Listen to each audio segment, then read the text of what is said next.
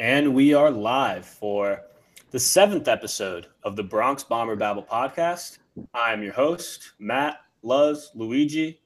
And yes, that is right. We have another new co host tonight to introduce. Say hello to Aaron Carroll, AC, straight out of Texas. What's up, AC? What's up, guys? How are we doing tonight?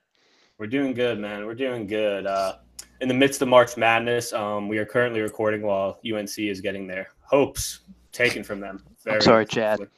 sorry, Chad. We're really sorry about that. But yeah, so you know, we decided to record a nice little Sunday episode. A lot going on in the Yankee universe, uh, from guys getting called down to guys making adjustments at the plate and hitting home runs like Greg Bird. There's a lot going on in the Yankee world. But as you know, when someone new is on the show, they have to give us their least favorite Yankee and their hot take. So AC, let's start off with your least favorite Yankee of all time. Yeah, you know, it, it was actually uh, this was a tough one for me. It was between two guys, but one just kind of stands out above the rest, and that's got to be Chris Capuano. Um, you go back to I think it was 2015, and uh, pretty sure his ERA was close to eight, and uh, a whip of almost two. And I just remember every time he would take them out, I just I couldn't believe that Girardi was was letting this guy uh, eat innings for. I mean, was just atrocious. One of the worst pitchers, uh, one of the worst seasons, I guess I, I should say.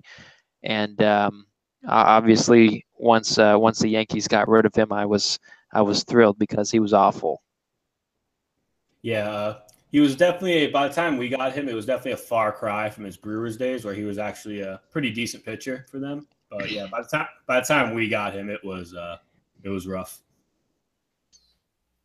He's just added to Chris Capuano just adds to the list of random veteran Yankee pitcher pitchers who were very good all stars at one point, but once they got to the Yankees, were just let's just um, I could use a lot of words. I'm just going to use the word bad. So yeah, Chris Capuano, I didn't expect that honestly. Uh, I was definitely a few more least favorite Yankees I could think of, but yeah, I like it. I the thing like about it. Chris is he would go out and and he was lucky to get to the second inning, and it just there was no motion. It was like uh, no big deal. I'll be back in five days to do the same thing. You know what I mean? It just I don't know. It just uh, for me, it was always so frustrating. There's one specific game that sticks out to me, and they I don't remember what it was, if it was between a couple different guys, but Girardi decided to throw him against uh, the Texas Rangers. I think we got down like eight nothing or something like that. That was that crazy comeback we won.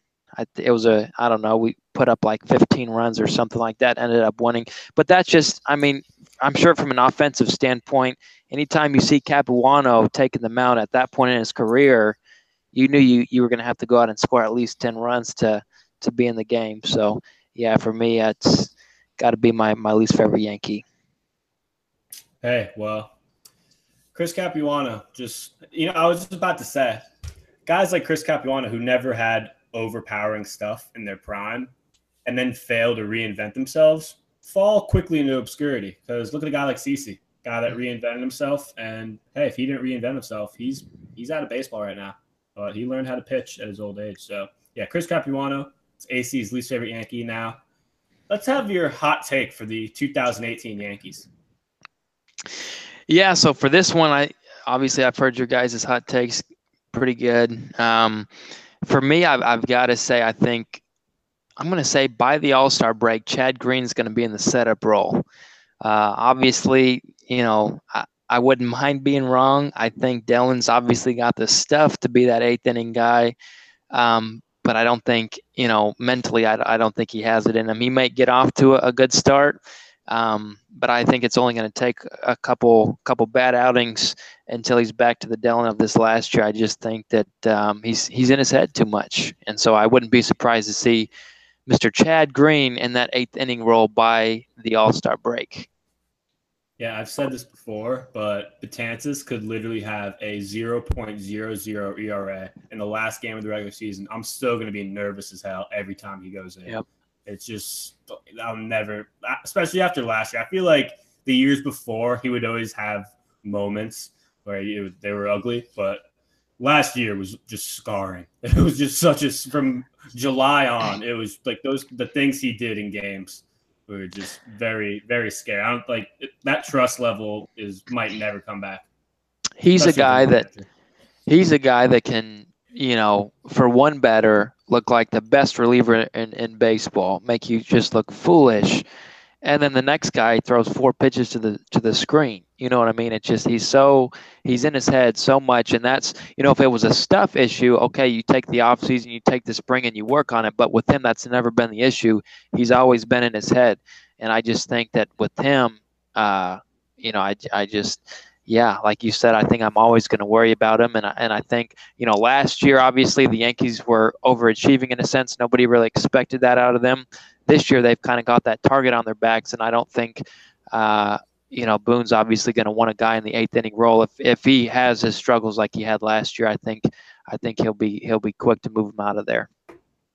Oh, absolutely, Alex. Anything, Alex? You've been a little quiet. So I have far. been a little thought, quiet. No, I was. I didn't want. Hey, I, I didn't want to interrupt uh, AC's introduction here. Yeah, you're right. I was just making sure you were still there because you never no, know. I'm, I'm here. I'm you here never know at the internet when someone just dips out real quick. No, I'm here. Um, yeah, I think with Dellin, like he's just so unpredictable, and um, even end of like second half of 2016, he was it was scary every time he would come in because um after over the, as the closer, right? When yeah, after Miller and Chapman were traded, he took over as the closer, and he had a he didn't do awful, but I remember there was the one game in Fenway where the Yankees were up f- like five one in the ninth inning, and then he just blew it and gave up a walk off homer to Hanley Ramirez, and he just was not good after that. I remember. And ever since then, I've kind of just been very on edge every time he comes in. Even um, when he had like a 0.4 ERA through the first month of last year. It goes up to like June twentieth. Yeah, yeah. He just because he has there sometimes he just has no control over his stuff. You have no idea what to expect from him. Even if he has a month where he's really good, he'll have another month where he's really bad. Yeah, that that uh, because we we've said this before on the show, but we don't know if Boone is going to want to have a you know a set eighth inning guy, and whether that's going to be D Rob, whether that's going to be Green or Betances or Kahnle or Warren. It's it's up to debate. Whoever is the best in that role, and whoever Boone likes the best, is going to get that role. So I'm pretty sure um, Michael Kay asked him, like during one of the Yes broadcasts during the game, he asked him if there'd be like set roles, and he said he did, hadn't figured that out yet. yeah, that's see, uh, it really. I don't. I was about to say, I don't think Boone even knows if he's going to have set roles. I think he's going to roll with whatever works best. So that was AC's intro. AC is a busy guy, but he's going to be on the show whenever he can. And yeah, that's our show. No, I'm just kidding. That's not our show. I just wanted to quickly say though that we do have a few UNC fans in the Bronx Bomber Ball, and they are really taking this one hard right now. Uh, UNC is down by like 21 points with a few minutes left. That that's my last team in the Final Four, by the way. So my bracket's gone, but it's been a great tournament so far.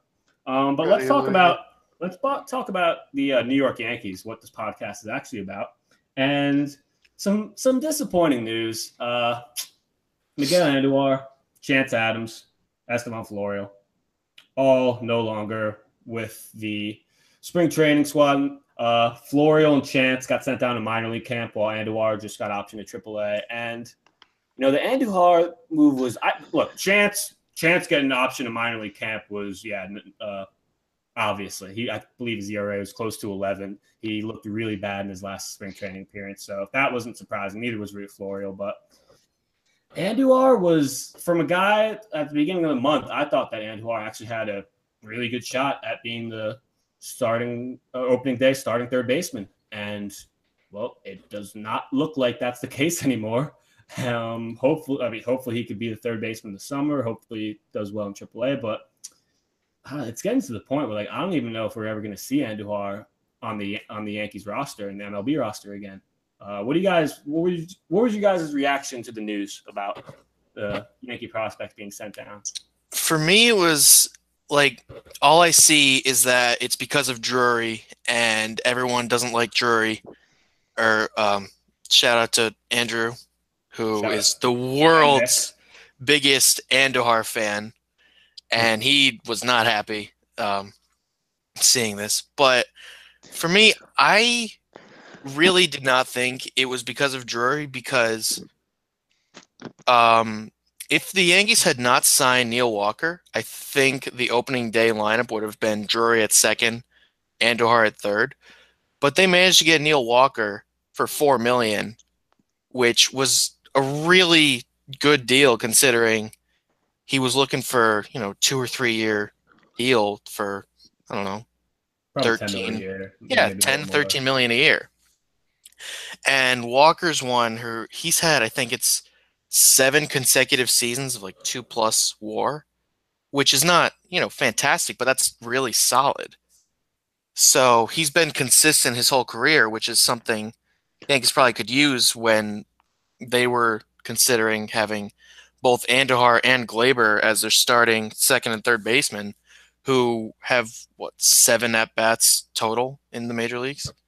Yeah, So I think it's more along the lines of they they want to just have um, someone who's solid and almost as a placeholder, rather than give the shot, give the spot all just automatically to Andujar.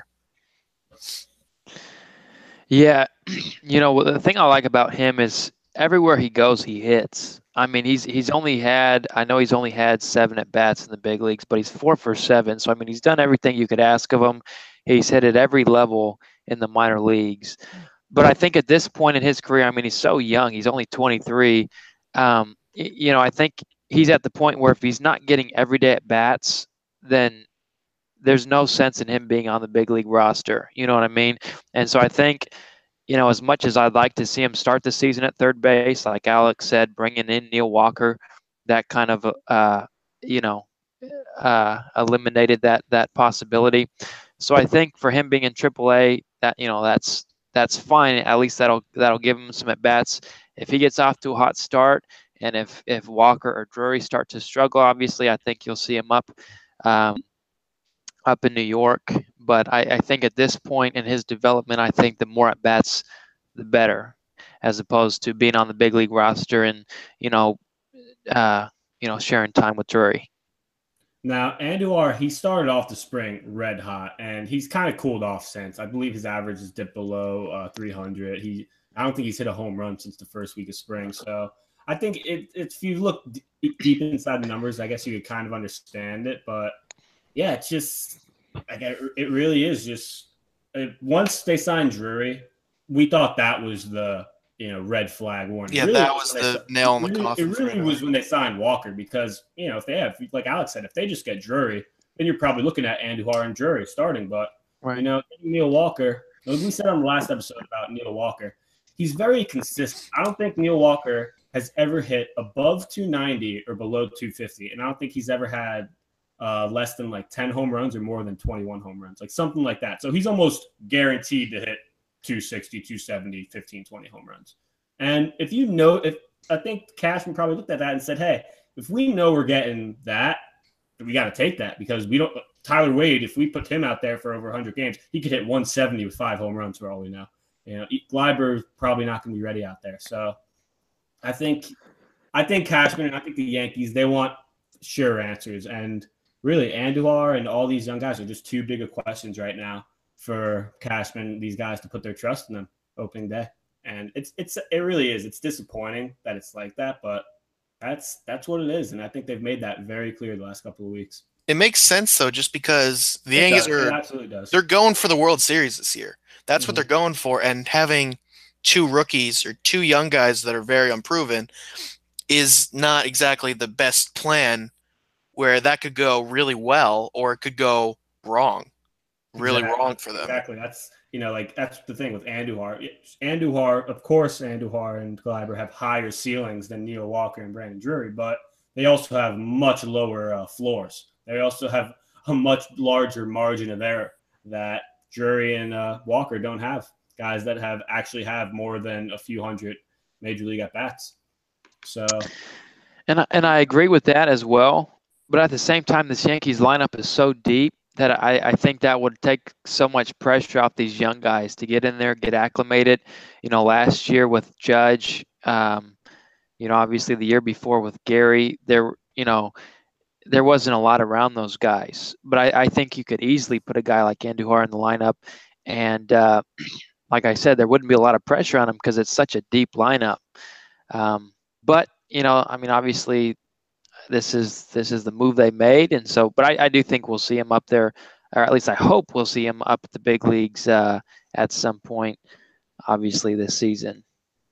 Yeah, because uh, just think of it. Where was Judge last year when he began the year? He was hitting eighth, and when I think we all know this if you've ever right. played baseball, when you're hitting eighth or ninth, even at the major, I know it's obviously different at you know a high school level and a major league level, but when you're hitting eighth, you're getting a lot more pitches to hit than when you're hitting third or fourth. And if you put a young guy up there, like let's say uh, even a guy like Clint or you know Andujar, if they if, hey if they hit if they're what we think they are, they could have a really hot April because they're just going to be getting a lot of pitches to hit and not being right. not being at the top of the order. You know, because once they're by, once pitchers are by that top five Yankees, they're just going to almost make a a of relief. And having guys like Neil Walker down there instead of uh, Andujar just just doesn't exactly strike fear, strike the same fear. So we'll see how uh, what plays out. And I think the thing we're all forgetting, and the thing we never wish to happen, is hey some someone's going to get injured, right? Especially, you know, the more veterans you sign, the more likely that there's going to be injuries. So I think right. that's I think that's going to be when we're going to see either Andujar or Wade get a real shot is when someone goes down with an injury, and who that is and when that will be, who knows? Because Neil Walker, I kind of the more the one reason I think I've kind of come around to the Walker signing is the fact that he's probably going to be our backup first baseman, and you know he that's that's a pretty pretty good backup first baseman to have if he could play a solid first base. So let's move on to the uh, the starting rotation has been announced. Uh, I believe it was a few days ago that Boone basically said, "Here's here's the rotation. It will be Luis Severino, obviously as the ace. Masahiro Tanaka will be the two. Now here here's what I, I, don't know about you guys, but I was surprised to see this. CC will be three, Sonny Gray will be four, and obviously Gumby will be the five. That surprised me. Yeah, I, I was Especially yeah, since Gumby's the one that's starting the um the home opener. So it's not like they switched it around. So like Gray would be starting the home opener, CC would be starting Toronto. It's just they have yeah, CC third and Gumby fourth. I yeah, like I, I was about to say because I heard that too, and I also heard something about CC saying that you know it's not like he doesn't, especially with his knees and his old age, like he doesn't. It's not ideal for him to pitch uh, in Toronto mm-hmm. with the turf.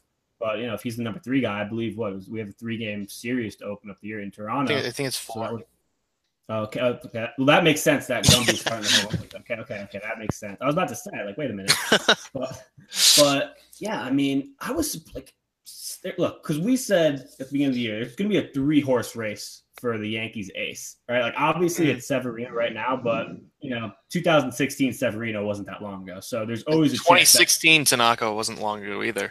Yeah, or yeah, 20. Yeah, exactly. So both versions of those guys. If yeah, exactly. If 2016 Tanaka shows up and 2016 Sevi shows up, guess what? Tanaka's the ace. But mm-hmm. you know, I think Gray and a lot of people are pegging like I. If Sonny Gray, if Sonny Gray wins the Cy Young this year, it would be like the biggest mass like hot take I've ever seen because I've seen so many people say on Twitter, like, oh, Sonny yeah, he's Gray, like the dark horse for the Cy Young. You know, he's going to win 18 games and have a 2.5 ERA, and you know, it could could happen. It but, could happen, but I mean, the fact that he's the number four guy to start the year, and look, I, I know, like like we said, Judge started last year batting eighth. Sevy started last year fighting for a rotation spot. Like where you start the year really doesn't mean a lot. But I don't know. I I was just very surprised to see. Wow, you guys have CC as your number three pitcher.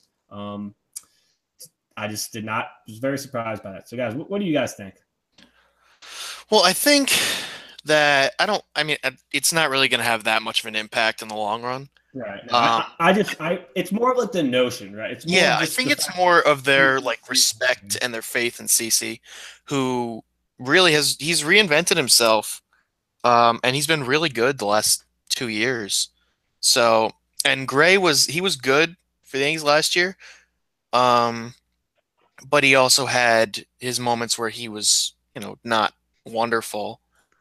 And he still has a little bit to prove for the Yankees where CC the last two years has been really consistent.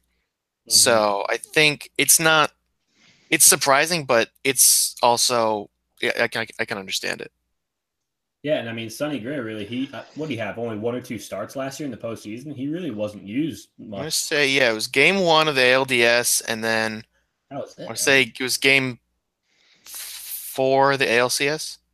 Think he might have had another one, but yeah. So I, I thought that was, I was just very surprised by that because yeah, CC like CC just doesn't have like look, Sonny is in the race to be the guy for the Yankees, and CC isn't like CC. Yeah. No matter what he does, he just does not have the physical capabilities to be the Yankees ace, especially once October comes. Man, you know. People don't realize how long an MLB season is for, especially for a 37, 30. CC's going to be 38 this year. So Yeah, you know, I, I think I guess uh, I mean the only thing I can think of is maybe one it, it kind of stretches out the rotation a little bit. If you think about a series maybe ending with Tanaka and then a three game series coming up, you're still throwing out a guy with number one, number two type stuff and, and Sonny obviously. Only other thing I could think of is maybe splitting up the lefties in the rotation.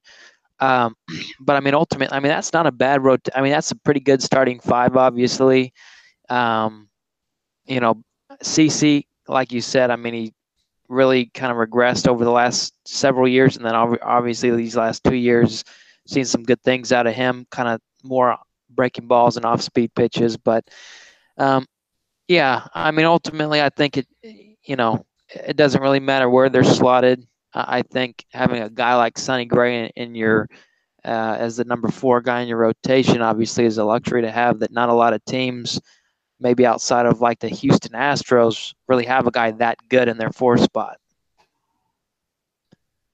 Yeah, no, I, I agree. Um, it really like like I said, it really because as the year goes on, so much so many things could change. You could slot guys in and out, but yeah, I didn't. I was if you would have, I would have put a lot of money on the fact that the Yankees' first three starters to begin the year would be uh, Sevy, Tanaka, and Gray.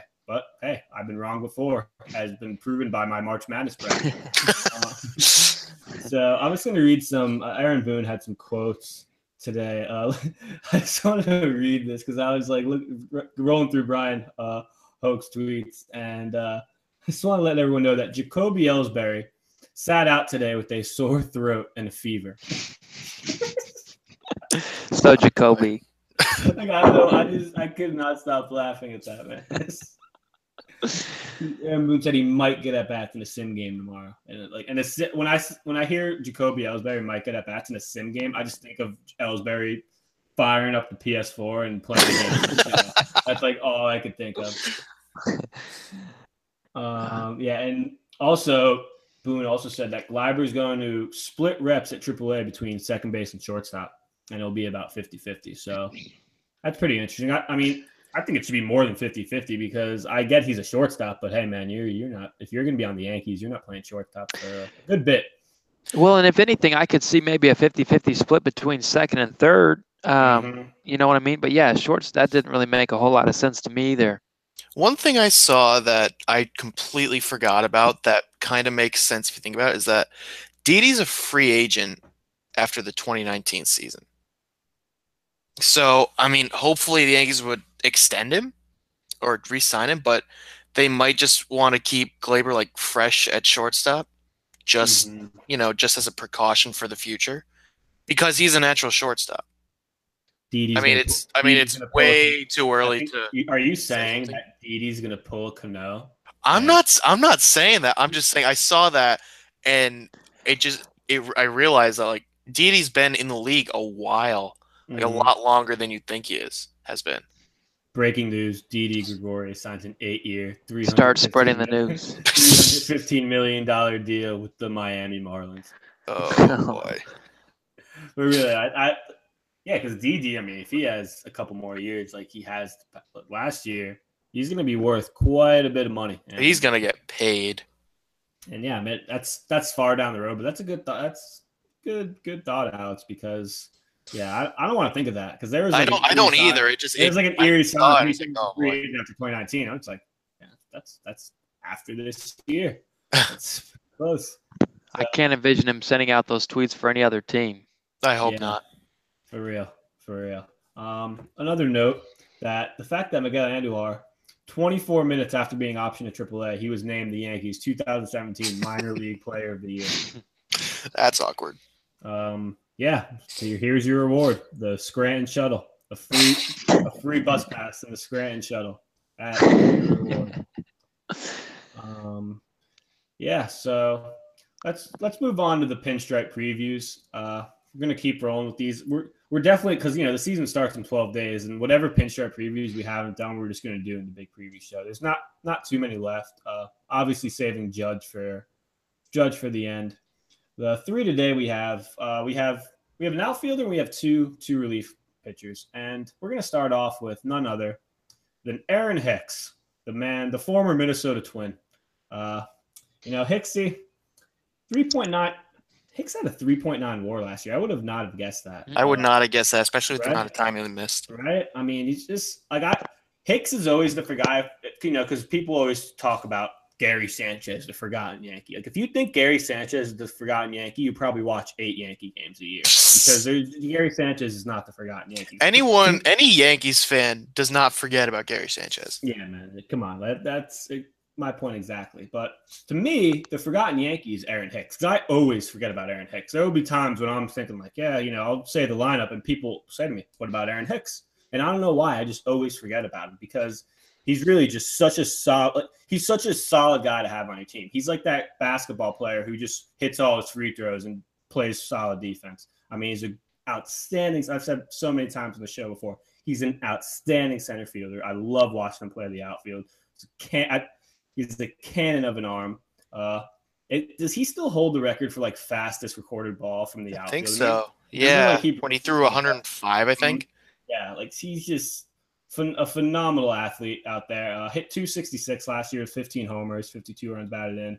But see, this is what I like about Hicks 372 on base percentage last year with the 266 average. That's a guy that could hit in my lineup any day. Um, but yeah, so Hicks, um, even though some some writers in the BBB think that Jacoby Ellsbury is going to overtake his starting position in center field, um, Aaron Hicks, as for the foreseeable future, is the Yankee center fielder. So, what are you guys expecting out of Hicksy this year? I think it, I'm expecting probably, I would say the same, honestly. yeah, I Um, would say like it's hard to imagine much different. it's also hard to predict what he's going to do because you know he was kind of really bad in 2016 Mhm. and then he came out last year he was really good um, and then he got injured and then when he once he came back in august he was he was good but he wasn't as good and a lot of his value comes from his defense because his 3.9 war a lot of that has got to be based on his defense because I mean, 266, 15 homers, 372 on base percentage. That's pretty solid for in 300 at bats, but it's not, you know, it's not outstanding. So I think he's going to get a lot of, um, he's going to be really valuable because of his defense um, as a starting center fielder. But I would not be surprised if he posted like a little bit worse offensive numbers, but it won't matter as much because he's just so good uh, defensively. Yeah. Uh, first of all, he's got a great name, so he's got that going for him. Uh, but secondly, yeah, I think batting average obviously is one of the most overrated stats in baseball. What you've got to look at with a guy like Hicksy is his 372 on base percentage. Like you said, Luigi, I mean that's that's a guy that you want hitting at the top of your lineup. You know, I mean that's a guy that's going to get on base. Somebody like Stanton, Judge, or Sanchez is going to hit him in.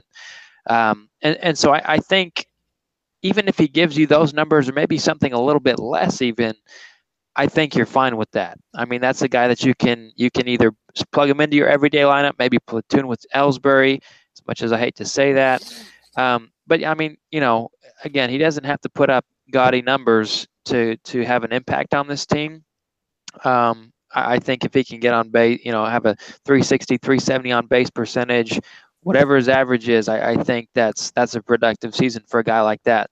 Kind of to Alex's point, from a defensive standpoint, obviously he's he's probably the best uh, defensive outfielder uh, that the Yankees have, and so I don't really count Gardner. I mean, I know he's got a perfect fielding percentage, but he's got a pea shooter for an arm. So uh, besides that, I think you know I think Hicks will put up kind of like Alex said, similar numbers. Hopefully, he still stays healthy over the over the course of the season. But uh, certainly a guy that that you want to plug into your everyday lineup. Yeah, and I'm taking this straight from uh, the Pinstripe preview on the Bronx Ball, written by our own uh, Matt G. That you know Hicks before he got injured was remember he was he was ripping the ball. He was hitting close to 300, uh, 10 homers, 37 runs batted in, and yeah, it's a guy that just always injuries always seem to plague him. Uh, I think what was an oblique injury last year. Yeah, Mhm. uh, Yeah. Just and he yeah he came back and just was not the same guy at all. But you know, had- I'll always remember him for the home run off of Kluber in that Mhm. ALDS, though. Yeah, I was about to say, you know, he had a couple big postseason moments. Um, but yeah, so with Hicks, I think that, like I was saying, I think Andrew was the one that suggested um, because we were trying to figure out, you know, who would be a good leadoff hitter for the Yankees, and you know, Andrew kind of suggested Hicks, and I said that if Hicks, because right now Hicks got his was average sets 265 last year with 370 on base percentage. So let's say Hicks gets his average up to 280, and the on base percentage follows along if he's hitting 280 with a on base percentage roughly around 400, he could hit at the top of the lineup for all I care. I mean, That'd be a really good leadoff. yeah, hitter. that's that's a perfect leadoff hitter in my opinion. Like I am, I'm gonna get a hat that says do or a shirt that says "Do not hit Didi at leadoff" because that's the worst idea ever. Oh Even yeah, if Didi hits like Oh, definitely. e- Like what would let's play a game. What would Didi's batting average have to be for him to have a 400 on base percentage? 360. Wow. like I'm, I'm, I was gonna say like 355, but it le- legitimately might be more. I love Didi, but he just he doesn't walk at all. Yeah, And, but he's he's really good at making contact, which he doesn't. You know, he doesn't really walk because of that. Mhm. But Yeah, he just he does not walk at all. like Didi, like Didi is was literally made in the lab to be a five hitter. Like he, Yeah. you just put that guy on second and third, one out. He's probably gonna hit a ground ball and get the run in, you know, or hit a fly ball. It's just a perfect guy you want in the middle of the lineup. Not the, probably the. I'm not gonna say the worst guy at the top of the lineup, but just not. No, the he's not. The, he's definitely not the Yeah, worst. uh, But he's just, Ellsbury. Um, Austin Romine, I would classify as the worst. there you go. Okay, I just looked it up. Didi has 136 career walks. Wow. Yeah. How many games? Uh, in 635 career games. How many did Judge have last year? 100 and, 110, I want to say. Wow, that's a pretty Yeah. incredible stat. That that really is. Yeah.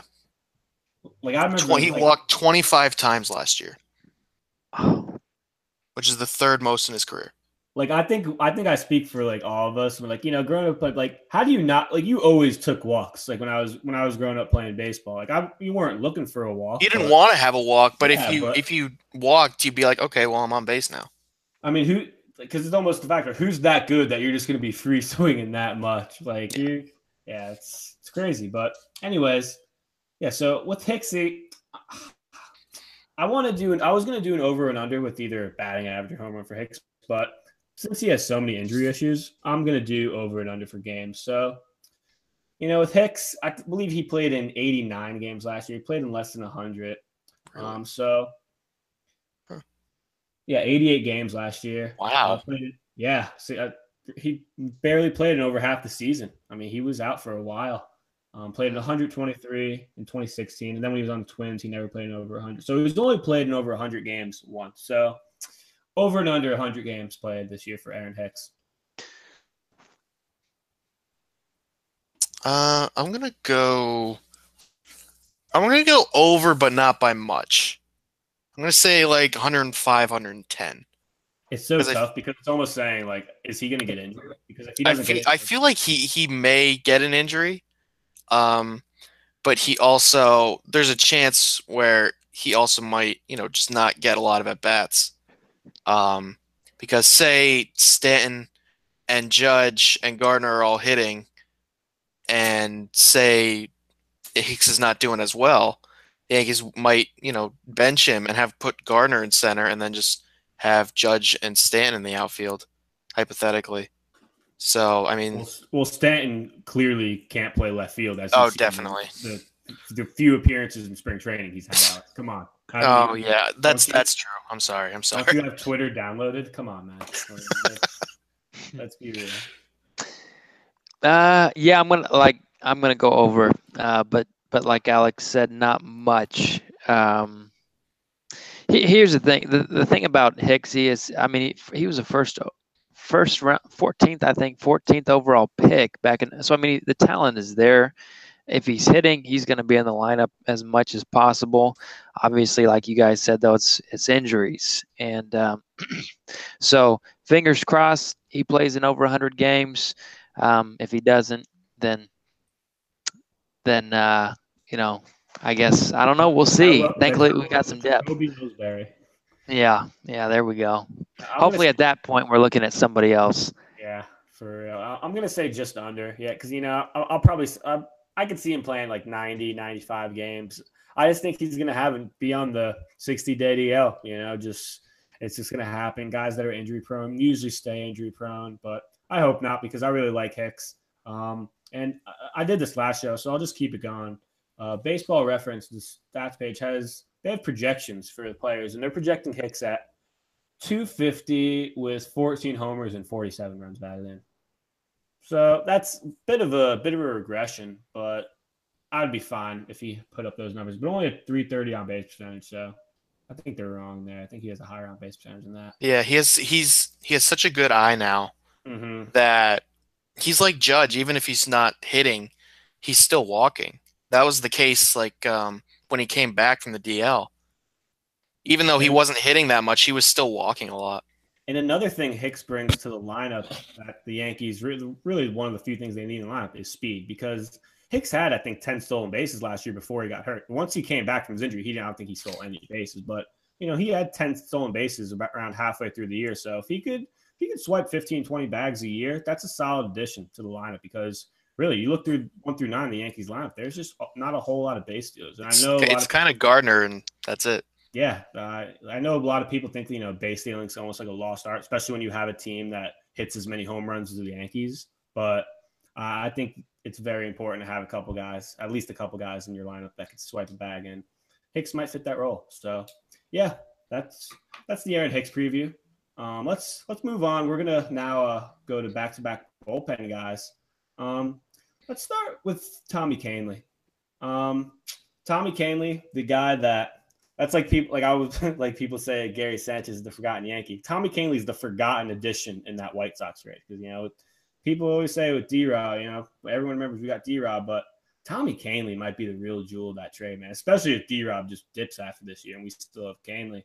I mean, Kahnle is just he's he's awesome. I love Canley. In fact, fun fact, Kahnle went to college in my hometown. Like he went to small school, Lynn University, it's right by my house, and I actually won a national championship there. And I actually was friend. I'm friends with the coach's son. So fu- little fun. I know our audience was dying to hear that, but I just had to say that a little fun. I was fact. on the edge of my seat that whole Yeah, story. Alex, I, I heard Alex breathing. Yeah, no, I just had to mention that about Kahnle. You know, shout shout out to Lynn University. But yeah, man, he was awesome last year. 62 and two thirds innings, 96 strikeouts, uh, only a 1.117 whip. Just just another guy in the Yankees bullpen that just makes you salivate every time you watch him. Uh, was a big part of the postseason. I think he was one of the one of the more guys, one of the guys you could rely on in the postseason. Um, he was, I don't think he was, he was pretty, uh, he had a 2.5 ERA for the White Sox. And then once he went to the Yankees, he had a 2.7 ERA. So he was pretty steady throughout the year, unlike D Rob, who was much better for the Yankees than he was the White Sox.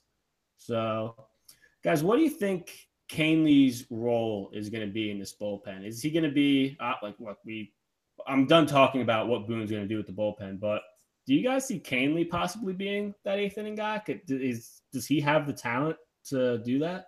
He definitely has the talent for it. Um, I think the Yankees would go more Dellin and Green, like AC's uh, bold prediction. Um, I think Kahnle is going to be more of like an earlier inning guy, like maybe sixth or seventh inning, as more of just getting out of a jam type of guy because he's one where he can get a lot of strikeouts, but he also does not walk a lot of guys. In the Mhm. entire regular season last year, he only walked I think ten guys. So Yeah, he's around he's- the plate a lot. yeah, he's around the plate. He can throw strikes and he can get strikeouts. So, oh, with the with the Yankees, I just looked it up. He only walked ten guys in 26 and two thirds innings, which is really good. Mm-hmm. So I can pick. I can see him as more of like a fireman role than a set innings guy. Yeah, you know, uh, ten walks in twenty six and two thirds innings. Betances usually gets ten walks in about six and two thirds innings. Good change. Yeah, uh, I think in most, obviously, most ball clubs, I think would have him slotted into that eighth inning role. But the Yankees bullpen is just so deep. Uh, you got Green, you got Robertson, Betances, you got Chapman, you got Kahnle, you got uh, even Warren. You know, kind of an unsung hero in the Yankees bullpen last year. It's just such a deep bullpen that I I, think kind of like Alex said, maybe a sixth, seventh inning guy. If the bullpen is taxed, maybe you'll see him slot into that eighth inning role. Um, but he, he definitely has good stuff. He he misses a lot of bats, and that's what you want out of a guy. Obviously, at the back end of your bullpen. But with how deep this uh, this bullpen is, at this point, you know, I, I don't think he's any anything more than a sixth or, or seventh inning guy. Um, he listen to this. Last year with the White Sox in 36 innings, 60 strikeouts. That is that's some swing. And seven walks. Yeah, that's some heat, man. God, yeah, like, I really because Kahnle, I, last year in the postseason, I think he might have been my fit. Like if I had a number one option in the postseason, if I were Girardi, it would have been Kahnle because he was just blown it by the Astros, and same with the Indians. But yeah, is that's the question though? Is Kahnle going to be used more of you know one like a two three inning guy role at a time, or is he going to be just that one inning at a time, eighth inning guy? I Um, think maybe he would just be like he can come in in the middle of an inning, get an out or two, and then if he's only thrown 10, 15, 20 pitches, maybe he can start another inning, maybe finish it. I wouldn't say he's like a two inning guy though. Yeah, Mhm. I think that's a good point. Yeah, no, I, I was about to say. I think in an ideal world, I think that your two guys that like look, I love Green, but I think Green is so much better for you know two inning at a time. Put him in in the fourth or fifth inning if you need him to. You know, throw a few innings and save your bullpen. That's that's the perfect role for Green. But a guy like Kahnle, I mean, if he's just out there for one inning at a time, good luck hitting him. I mean, he is just if he gives like he's like like almost like Chappie, where if he gives everything into one inning, it's going to be awfully tough to get a hold of him. So I think in an ideal world, I would want Kahnle in the seventh inning, probably D Rob in the eighth, and then Chapman in the ninth. But it's it's really they're gonna have to earn it because who knows if D Rob comes out struggling or Warren, who Warren we're gonna talk about next, and there's Warren's another guy who, like you said, AC, just kind of gets forgotten as a guy that's really solid. You know, a guy we got from the Cubs and just just does what he needs to do and just gets doesn't really you know strike a whole lot of guys out, but just gets outs and which is very rare for relievers nowadays. It seems like every top reliever averages almost two strikeouts per inning. But so let's see over and under with Tommy Tommy Kahnle, a two ERA or no, let, us go with two point five ERA because he's really never been in the one range. So over or under a two point five ERA for Tommy Kahnle this year. I'm gonna go bold and I'm gonna say under. Um, I just I feel like he's gonna be really good, and he's just gonna the way he is. He you know he pitches one inning. He has such good stuff where it's gonna be really hard to hit him. So he might have one or two you know like rough outings, but for the most part, I think he's gonna be really good. Yeah, I think I'm going to go over a two five, under a three zero though. I think, uh, yeah, I, I mean he's obviously he's he's shown he's got the stuff, but uh, two five. I mean that's that's still getting it done. So I'm going to go just over a two five. Yeah, I'm gonna go just under because I, like I said, I really like Kahnle. I think he's gonna be in that 2.2, 2.3 range. Uh, yeah, I think he's gonna be the Yankees' seventh inning guy, and of course, I, of course, depending if Boone uses roles, which I mean, I think he will. I, Boone doesn't like call me crazy, but I saw Boone like a picture of Boone today, just giving an interview, and he had his hat, like he had he was wearing his hat like a shortstop of like a travel team. You know, like off to the side. I'm just like, is this really our manager? Is this really the Yankees manager now? Like, Torre wouldn't even have let players wear their hats like that. And then here's Aaron Boone, like just you know wearing his hat to the side. But so I, I thought that was funny. But yeah, I don't think that Boone's going to be like overcomplicated or over analytical with the bullpen. I think he's going to have set roles, and I think Kahnle is going to be that seventh inning guy, and I think he's going to have a hell of a year. Um, so let's move on to our final pinstripe preview, a guy that we were just talking about not too long ago, Adam Warren. Uh, here's look in that forgotten Yankee section. He's another guy who really gets forgotten. And guys, real quick, what was Adam Warren's WHIP last year? I'm gonna. I, I, am gonna let AC guess on this because I'm kind of looking at his baseball reference page say, right now. Looking at it, don't don't say it. Well, then I don't think either of us can answer it. Well, his WHIP last year was a .87. Dirty. Dirty. I I would not have thought that. Right? I, anytime you have under a one WHIP, that's nothing to mess with. You're sitting at the big boys table, and Adam Warren did that last year. Two hmm. two point three five ERA, 57 th- 57 in the third innings pitched, only 35 hits given up. See, the guy, he isn't flashy, he isn't overpowering, only struck out 54 guys in those 57 in the third innings, but he gets the job done. And he really, he's going to be a guy, I think, he's almost like, I hate to stop, he's almost like a poor man's version of Chad Green, where he doesn't throw yeah. as hard. He doesn't, you know, he doesn't have that same stuff, but he kind of just does the same thing where, you know, you can rely on him to get seven, eight outs and you know just be there day in day out. A guy that's never going to get too tired, a guy that's never going to get uh, too high or too low. Adam Warren's just a really good guy to have in the bullpen, and a guy that honestly I know this might sound uh, tough, but he might be like the perfect uh, piece to put in a trade deal because if you if you're trying to offer it, if you're trying to get a let's say another starting pitcher or whoever, and you need one major league player to juicing up that deal, Adam Warren would be a re- he'd be a really good eighth inning guy for a team. I mean, especially with all the bullpen guys the Yankees have, they could afford to give up a guy like Adam Warren. And another team, he'd probably be the best or maybe the second best uh, reliever in a team's bullpen. So with Adam Warren this year, what role do you see Warren having this year? And I know I kind of, you know, just said it, but do you guys, you know, that's what I was going to ask. I'm such, I'm such an idiot. This this drive really took a lot out of me. But do you guys see Warren? Because I've seen this talked about a lot. Do you guys see Warren possibly being worked in as a starter?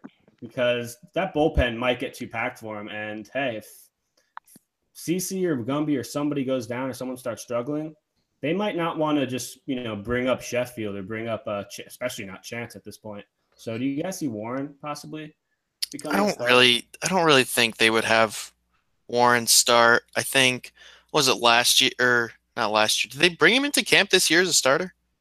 Which year was that? Might have been Green or no? I think well, it was Green, but they brought him in. It might have been this year. They they originally brought him in as a starter.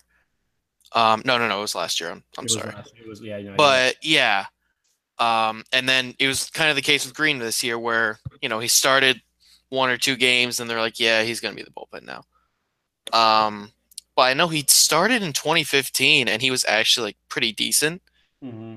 Um, but I think having him as a st- like trying to convert him as a starter now would be a lot more effort during the regular season, just because they'd have to stretch him out, mm-hmm.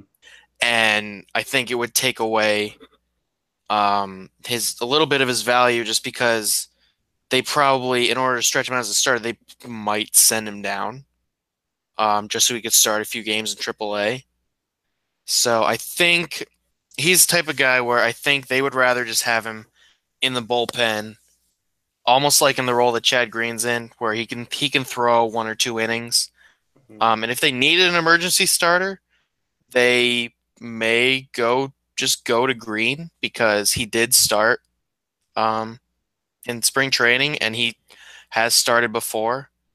And they might do what they did last year, where they had Green start a game, I think, and he only went like yeah. two innings. I think he went like three innings. He was he was nasty in the time he was out there. Yeah. So they what they can do is because the bullpen is so deep, and they have guys who can go multiple innings, they could just have Green go as long as he can go, and then they can stick Warren in there, and that's right there that's you know five or six innings out of them. Yeah, I was just the reason I brought up Warren as you know possibly being the starter is because people wanted to do that with Green, and it, for me it was the point where look, Green is that nasty out of the bullpen that you really shouldn't mess with him. But Warren, Warren's very very good out of the bullpen, but he's not like so nasty that he was like, oh you can't take him out of the bullpen. I, I think Warren might be the perfect guy. That, like you said, like an emergency starter, like a guy that you know only has around six, seven starts over the course of the year. Like I would much, I would much rather see Warren in that role than Green because if, like you said, if Green, like what he did last year, if he's like the emergency starter, that means he's not going to be in the bullpen for a good three or four games after that.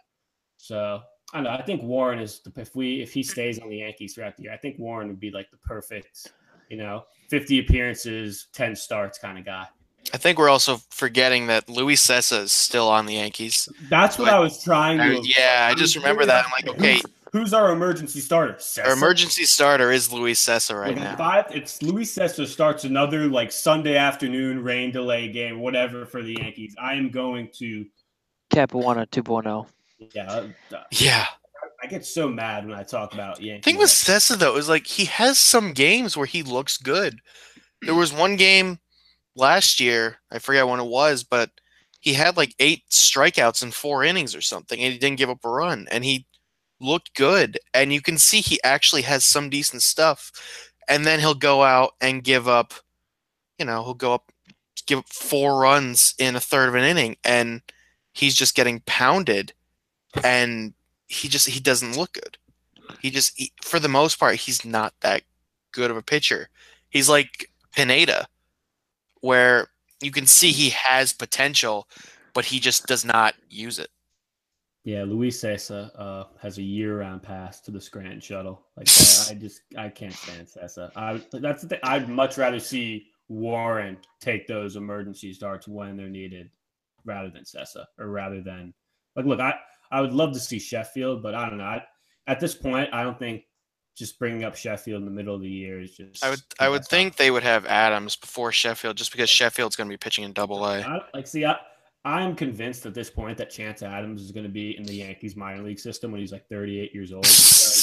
Like once they brought up, uh, once they had Caleb Smith start over him, I was like, all right, I guess Chance Adams sucks because if they have Caleb, didn't he Caleb Smith pitch today? Yeah, he gave up four runs in the first inning. That's No good. big I'm deal. Glad, I'm glad I was driving during that, but yeah, I don't know. I I just don't see the Yankees until it like it's almost one of those things where till until it happens, like I don't think Justus Sheffield and Chance Adams are going to start a game pitching for the Yankees anytime soon.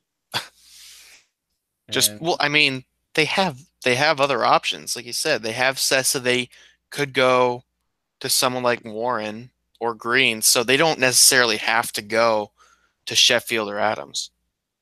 no, I'm just saying like I would much rather like because you said Cessa and I said you know the fact that they have Cessa and uh, uh Caleb Smith starting over Yeah, Sheffield yeah. Adams, it just boggles my mind. It's like, wait, are you saying these two guys are more ready than these two guys? You know, look, I get you probably value these two guys more than uh, Cessa and Smith, but you know, it's you just at one at some point you just want to see guys get a chance. But AC, we haven't gotten your thoughts on the Warren man, Adam Warren.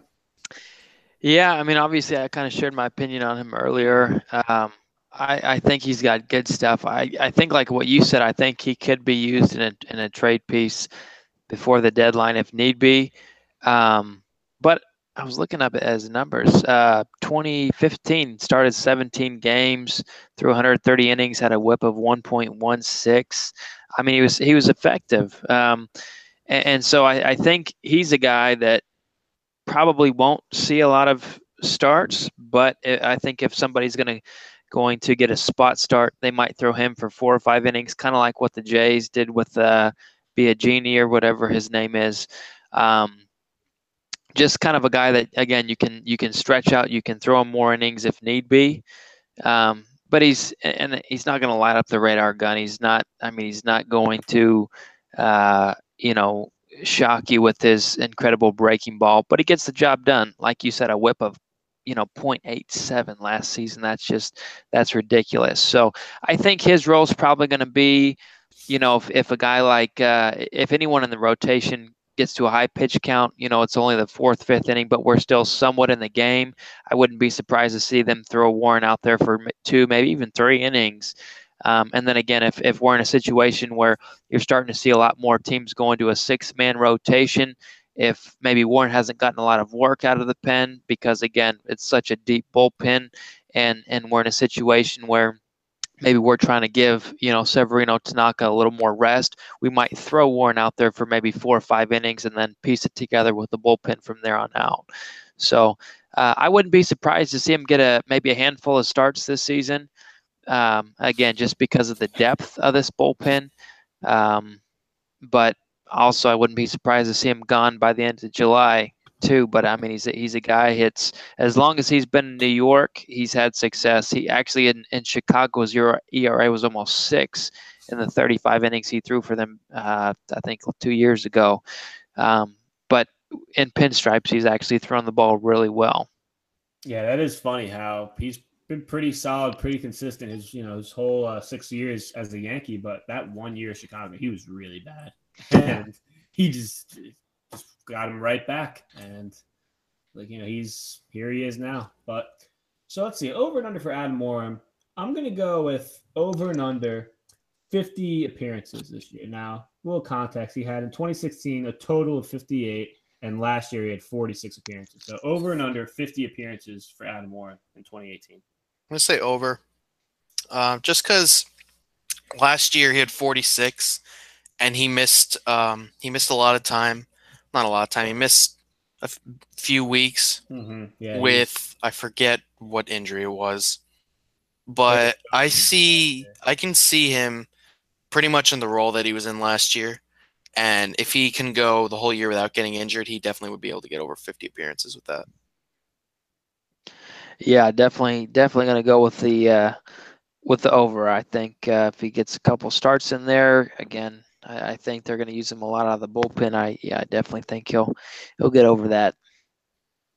Yeah, I'm going to go slightly over as well because I think that I think him and Green are both going to both going to be above uh, north of 60 appearances this year. I think they're going to be used, and I feel like there's not going to be many games, many Yankee games where either Green or Warren aren't used. Like it's you know it's going to be like one of those yeah. things where only an X amount of games are played with the Yankees where these one of these two guys wasn't used. But yeah, I'll go over for Warren. I think he's going to have another solid, consistent year.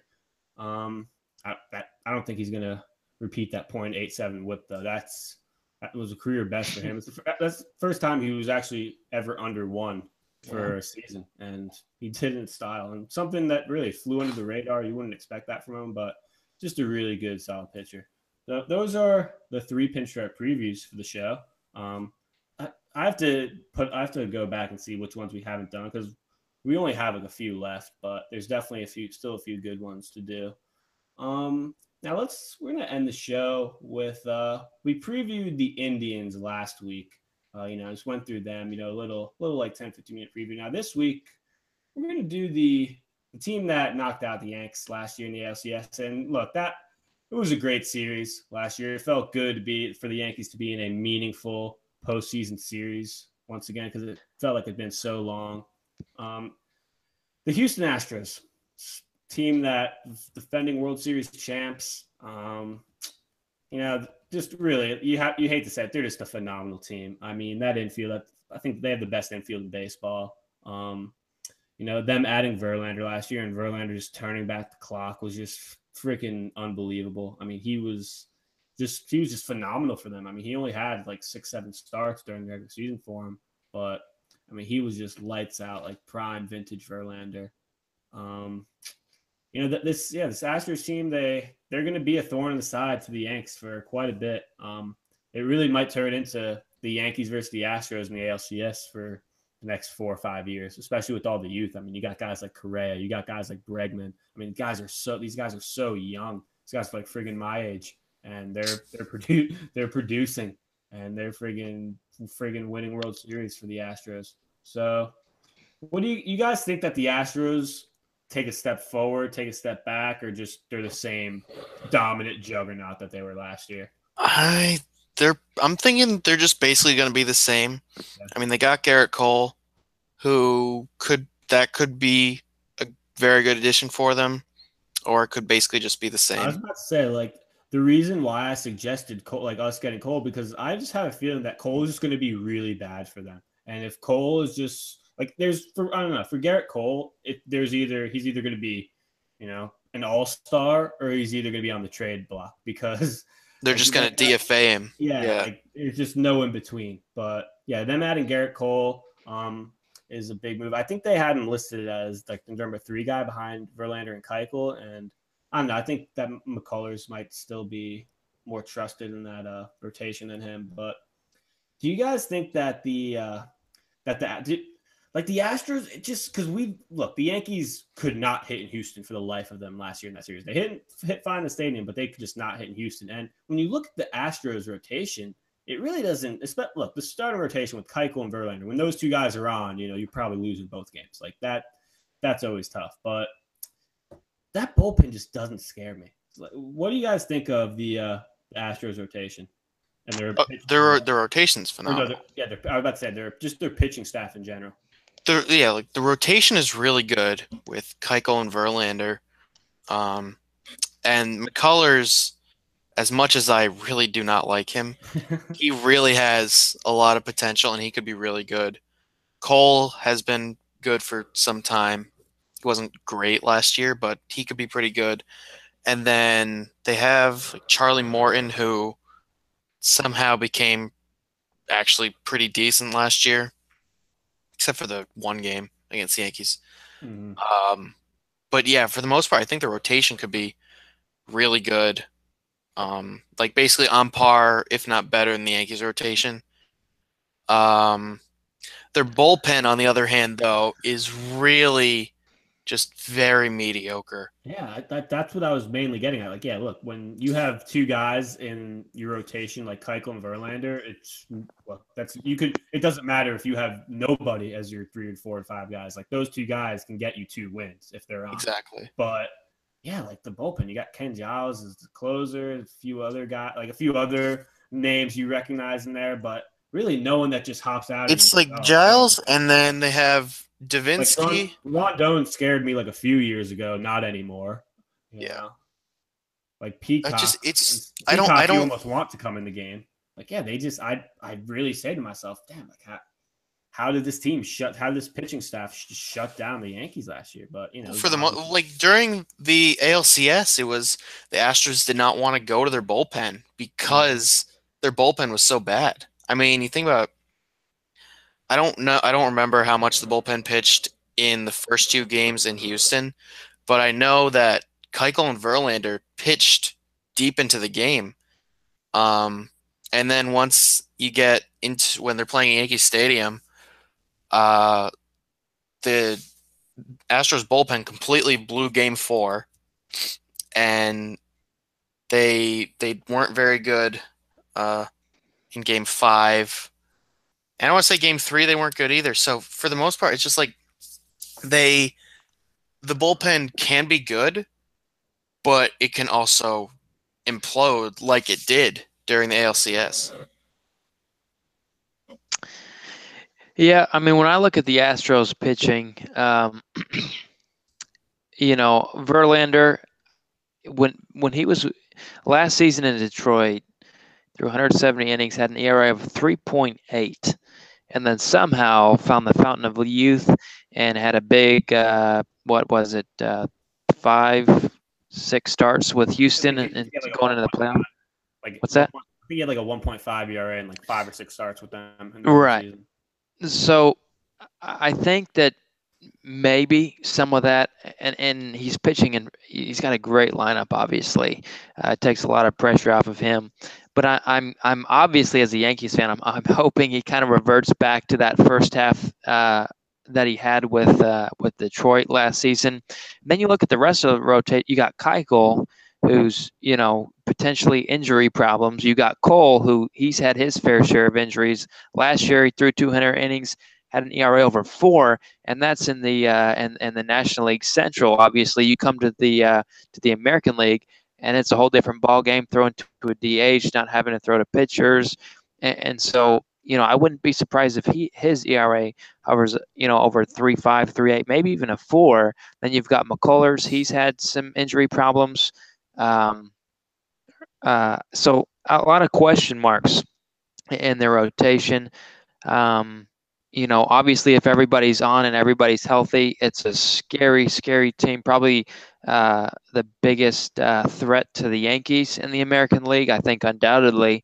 Um, bullpen, uh, obviously, they've, they've, they've, there's some question marks there. Um, but if you know, again, if if it if they have issues with injuries, you know, then then then obviously there's going to be some issues there. Uh, if Verlander throws like he did, kind of, and it was so strange too, because with Verlander, it kind of seemed like okay, this is a guy he's kind of on his way out, and then I don't know what happened. All of a sudden, he started to look like the Justin Verlander of old, you know, hitting 98 in the eighth inning, and just kind of pitching out of his mind. So um, it's a definitely a lot of potential there. Scary to think what they can what they can accomplish. Um, but the bullpen's definitely going to be their Achilles heel this season. Yeah, um, I just really the thing that scared. I'm not scared about the Astros rotation because really I don't think that Verlander can do what he did last year. Like there's no, there's a less than a 10% chance that we see that same Justin Verlander in the 2018 postseason. Like, it's just it could happen. And you know, AC, when you were talking about Verlander, you say I don't know what happened. It seems like you were implying steroids, which you know. hmm, hmm, that's all I'm gonna. Hmm, that's all I'm gonna say about that. hey, Kate Upton, you never know. Yeah. Hmm. yeah, you know she's gotten some. Uh, never mind. Um, the thing that's the thing that scares me about the uh, the Astros is man, like they just they don't have like that one hitter in your lineup. You just. Yeah. They're, solid one through nine. I mean, even guys like Yuri Gur- Gurriel, the most racist player in baseball, who was uh, able to participate in the team's first five games, which which is a joke by the MLB, by the way, that they didn't like you know act, like they suspended him, but they waited to like the first five games of the regular season. Yeah, that made no sense at all. Showed him, you know, like wow, that's that's like imagine that. Imagine getting suspended, like bef- getting in trouble before a championship game, and then being like, oh well, you're gonna play in this game, but next season, those first three games of the year, you're not playing in them. I'd be Uh, so. MLB's awesome. Justification for that was they said they didn't want to um, Like, affect the entire Yeah, team. the outcome, or, yeah, Yeah, which is really stupid because what he did, what he did, it should have affected the entire team. Yeah, Like that that should have been his punishment. Yeah, that was pretty like that was pretty bad, man. That's look, man. Like we all like to we all like to joke around. There's no room for Well- that shit in baseball. Like that was that was awful. Espe- Yeah. wa- wa- Wasn't that during Game Five? I During like, that great game. I want to say I want to say it was either game five or game four. Yeah, I mean, like especially like when I, yeah, I want to say if it was Game. No, five, it was it was whatever game Darvish started Actually, It actually. was four because didn't Darvish throw seven? Mm-hmm. Yeah, Yeah. it was four. But yeah, you know, when ba- that was such a great series, so many people were watching that series, and for something like that to happen, it, it really was just annoying. But anyways, enough of my Yuri Gurriel rant. Yeah, the Astros, the Astros just one through nine, they're just so good. I mean, even guy like Josh Reddick is just. You know, you get by Springer, you get by Correa, you get by Bregman, and then there's Josh Reddick who hit 300 last year. So, I don't think Reddick can can do that again though. Oh no, I don't think so either. But just the fact that he was at 314 last year, Yeah. almost 500 at bats, just, just ridiculous. And then you know Marwin Gonzalez, and of course the the AL MVP and Jorge, Jorge whatever the hell is Jorge Altuve. Jorge Altuve. Um, yeah. Look, the the Astros. Look, it's it's we're gonna have to go through the Astros. It's pretty simple. Um, unless unless somebody from just takes them out in the ALDS, which I really don't see happening. Because to be honest, I I don't see any teams on the level in the AL of the Yankees, Indians, or Astros. You see, like we were gonna Did do a lot. Of, anyone taking out the Indians last year though? Yeah, that that's a good point, but just the In- look the Ash. I think it's safe to say that the Indians more so just got like that that streak they won on was just ridiculous. Like yeah, they're there's ne- they're not going to go. I, I think it's safe to say they're not going to win that many games in a row again. I, So I don't think so. Uh, I'm going to put my money on saying no, but yeah, I like there. So you could almost look at the Indians win, you know, win loss. I think they won 102 games last year. That was almost a bit inflated right, because of that win streak. So I think the Astros are a much more talented team than Cleveland. It's like, look, man, like if you follow, like the Astros are the type of team that if you follow, if you like really into baseball scouting and following these guys, the Astros just make you drool because guys like Alex Bregman and Carlos Correa were some of the the best prospects you've seen coming up, and now that it really it seems like just yesterday that Alex Bregman was just a prospect. You know, he was just like in college, in college and just now he's now he's on the Astros and very good along with the rest of their team. So you guys think that the Yankees have I'm not gonna say have a shot because we were friggin' one game away from winning that series last year, but do you think the Yankees have an upper hand over the Astros this year? Like, are the Yan- are the Yankees a better team than the Astros right now? Or are the Astros better than them? I'd say they're about even, honestly. I would say the Yankees the Yankees' biggest advantage is their bullpen. Absolutely. Um, and then their the lineups are about even, I'd say. And the Astros could have a bit of advantage with their rotation just because of like we've been saying for the last like half an hour of Keuchel and Verlander really could just be shut down aces the entire year. And that's not to say like Severino and Tanaka and Gray won't be, but But I think- like, it's like, hey, there we got two Cy Young winners over there, and we got none over here. You know, exactly like it's just thinking about Keuchel and Verlander and their track record, you can see them just, you know, having 2.3 ERA seasons, both at the top of the Astros rotation, and having Tanaka, who had a 4.7 ERA last year, and Sevy, who's only had one good year. It's a lot harder to see that. But I think it could go either way as to like which team is better. Um, but for the most part, I think they're pretty much even right now. Yeah. Uh, now, keep in mind before I get started here, the Astros are probably they're right there with the Houston Astros as far as my least. I'm sorry, they're they're right there with the Boston Red Sox as far as my least favorite teams in all of baseball. So excuse any bias that might take place here. Um, but I think the Yankees. Obviously, they took Houston to seven games. You look at their team now. Sure, Houston added Gerrit Cole. The Yankees added the National League MVP. I think that puts us over the hump. I think the Yankees are the better team. Um, I think I, I do. I think the American League uh, champion uh, championship series is going to come down to those two teams once again. Um, and you know, obviously, I hope the Yankees come out on top. I think we've got a better lineup, kind of like Alex said. I think as far as the pitching goes, you may give them the edge, but it's very close. And yeah, Keuchel and Verlander, uh, you know, Cy Young awards, but Severino's right there. I mean, last year was really his full first full season. If Tanaka throws like he did two years ago, I mean, that's obviously, um, you know, uh, unhittable. And then you've got uh, Gray, obviously, who put up some pretty gaudy numbers at times in a, a pretty bad club like Oakland. So I think the Yankees have have a slight edge. Um, you know, after after acquiring acquiring a guy like Stanton. Um, but ultimately, I, I, I certainly would not be shocked to see those two teams uh, meet again in the uh, in the playoffs. Yeah, the, you know the Astros. Comparing the Astros lineup and the Yankees lineup, it's tough because the Yankees lineup definitely has more power, right? Between Sanch, Sanch. I think if you had to list the best power hitters on both rosters, I think the first three names would be Stanton, Judge, and uh, Gary, easily. Yeah. but Easily, in terms yeah. of you know, in terms of just overall hitters, you know, got like guys like Correa and out. There's just so many good. So- like the Astros have, they might have like six or seven guys that could hit above 280. You know, and I'm, I'm not sure if the Yankees have that. So I would put the Astros lineup just ahead of the Yankees lineup, but it is close. But it, the Astros last year, get this, they went 53 and 28 on the road. Wow. That's really impressive. man. That is They- that's really impressive. Yeah, better- They only went 48 and 33 at home. So, yeah, that's one thing to look for because I don't know whether they can sustain that you know success on the road this year. So if they regress more to 500 on the road and have the same record at home, that could that could really impact them. Yeah, and just a little bit of context. Last year, the Astros did have seven guys hit over 280.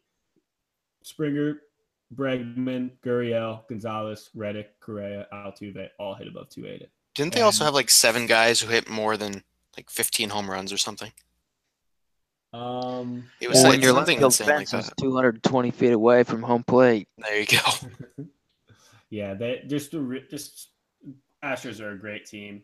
Definitely going to be it, really. I I really could see the Yankees and Astros just matching up in the ALCS for the next four or five years. Yeah. And it's crazy the gap. I feel like there's just such a gap between those two. The, the I'll still put the Indians there because I still have a lot of respect for the Indians. And I think they're actually going to have like a really good bounce back year. Yeah, the Uh, Indi- the Indians are definitely going to be winning the yeah. AL Central. Yeah, like yeah, I I forget I don't know who it was, but someone said that you know the twin. Oh, I think the Twins are going to win the AL Central, and I think the Twins last year was just like kind of a fluke. I think that they're going to kind of regress to the. Mean. I think that the Twins will be good. I don't know whether they'll be good enough to, you know, even come close to the Indians. But they Mhm. have a lot of good players, and they got they got some good guys off of free agency. Like they got Morrison, um, and they got Odorizzi, and they, they, got, got, the, wait. They got the guy that should have been in the home run derby. yes over Sanchez. No, they got Odorizzi, they got Lance Lynn. Um, so I think they'll they'll be decent. They might they'll probably contend for a wild card spot again. Um, I- I think with Cleveland, the biggest question mark, as crazy as it sounds, is going to be that rotation. Because Kluber, I mean, we all know what he's got. Carrasco had a good season. Then outside of that, I mean, you got Bauer, who's very inconsistent. You've got Tomlin. You've got Salazar, who is hurt all the time, or he's inconsistent. When he's on, he's very good, but you never know what you're going to get with him. And then Clevinger, obviously. So it's a very inconsistent rotation. Brantley, you never know. I mean, I think he's. I I think I heard he's hurt again. He had ankle surgery or something Sound- like that. Sounds about right. yeah. probably, yeah. And then Kipnis, I mean, he's not exactly the offensive guy that he used to be. Obviously, you've got Lindor and Ramirez on the left side of the infield. They're very good. I think Yonder, uh, I think everybody in the BBB, for the most part, thought that Alonso kind of overachieved last year in Oakland. And so I'm not sure what you're going to get out of him. Perez, obviously, they lost Santana to the uh, to to Philadelphia, and That's, so that's going to be a big blow to them, I think. Right. And so I don't know. I, I feel like with Cleveland, there's a lot of question marks. Um, I certainly think the two the two powers atop the American League is is the Yankees, the the uh, the Astros, and then who knows from there. But I, I I definitely think Cleveland's got some some question marks to answer. And yeah, we're gonna do the you know because we did the Astros, we did the Indians, and we're gonna do the Red Sox in the along with the big preview show because we feel like we feel like they're important enough to do that, right? But I really, I just don't think the Red Sox are, are anywhere close Yeah. to the level that the Astros, Yankees, or Indians on. No, I they're really not. don't. I really don't because I mean I just that I don't know like guys like Benintendi and like that like that Red Sox lineup. A lot of those guys just underwhelm me, and then especially there's the, the main thing with the Red Sox for me is this. It's the fact that their ace just sucks post August. Like, hey man, that's that's not good. Like you Yeah. know, like, you like you you don't want that out of your ace because you know with Sale Sale's like friggin' 170 pounds. I mean, the guy I don't think phys- is just physically uh, able to be as dominant all year. Well, I and even they have kinda saw that Sale. last year. They have Sale, and then who else is you know a given in the rotation? I wasn't. Yeah, exactly. I wasn't even going to get into the uh, the X amount of uh, what I don't even know what his contract is, but the two hundred million dollar man, David Price. You know, he's Thirty he's million another reliever. Yeah, like he's another story. Um, I'm glad you guys found um, Red Sox. I'm glad you guys found a reliever. you know, like he's. I mean, he Quick, was uh, last year watching LDS. I said, well, wow, he, he is a great reliever. Sucks that he's getting paid 31. Yeah, go ahead. Well, I was just gonna say on on Chris Sale, kind of to your point, over the last three years, uh, obviously we know the caliber pitcher he is. In in uh, August, his ERA is 3.45. September 4.15. October 4.5. That's over the last three years. So yeah, to your point, he he struggles a lot uh, that second half of the season.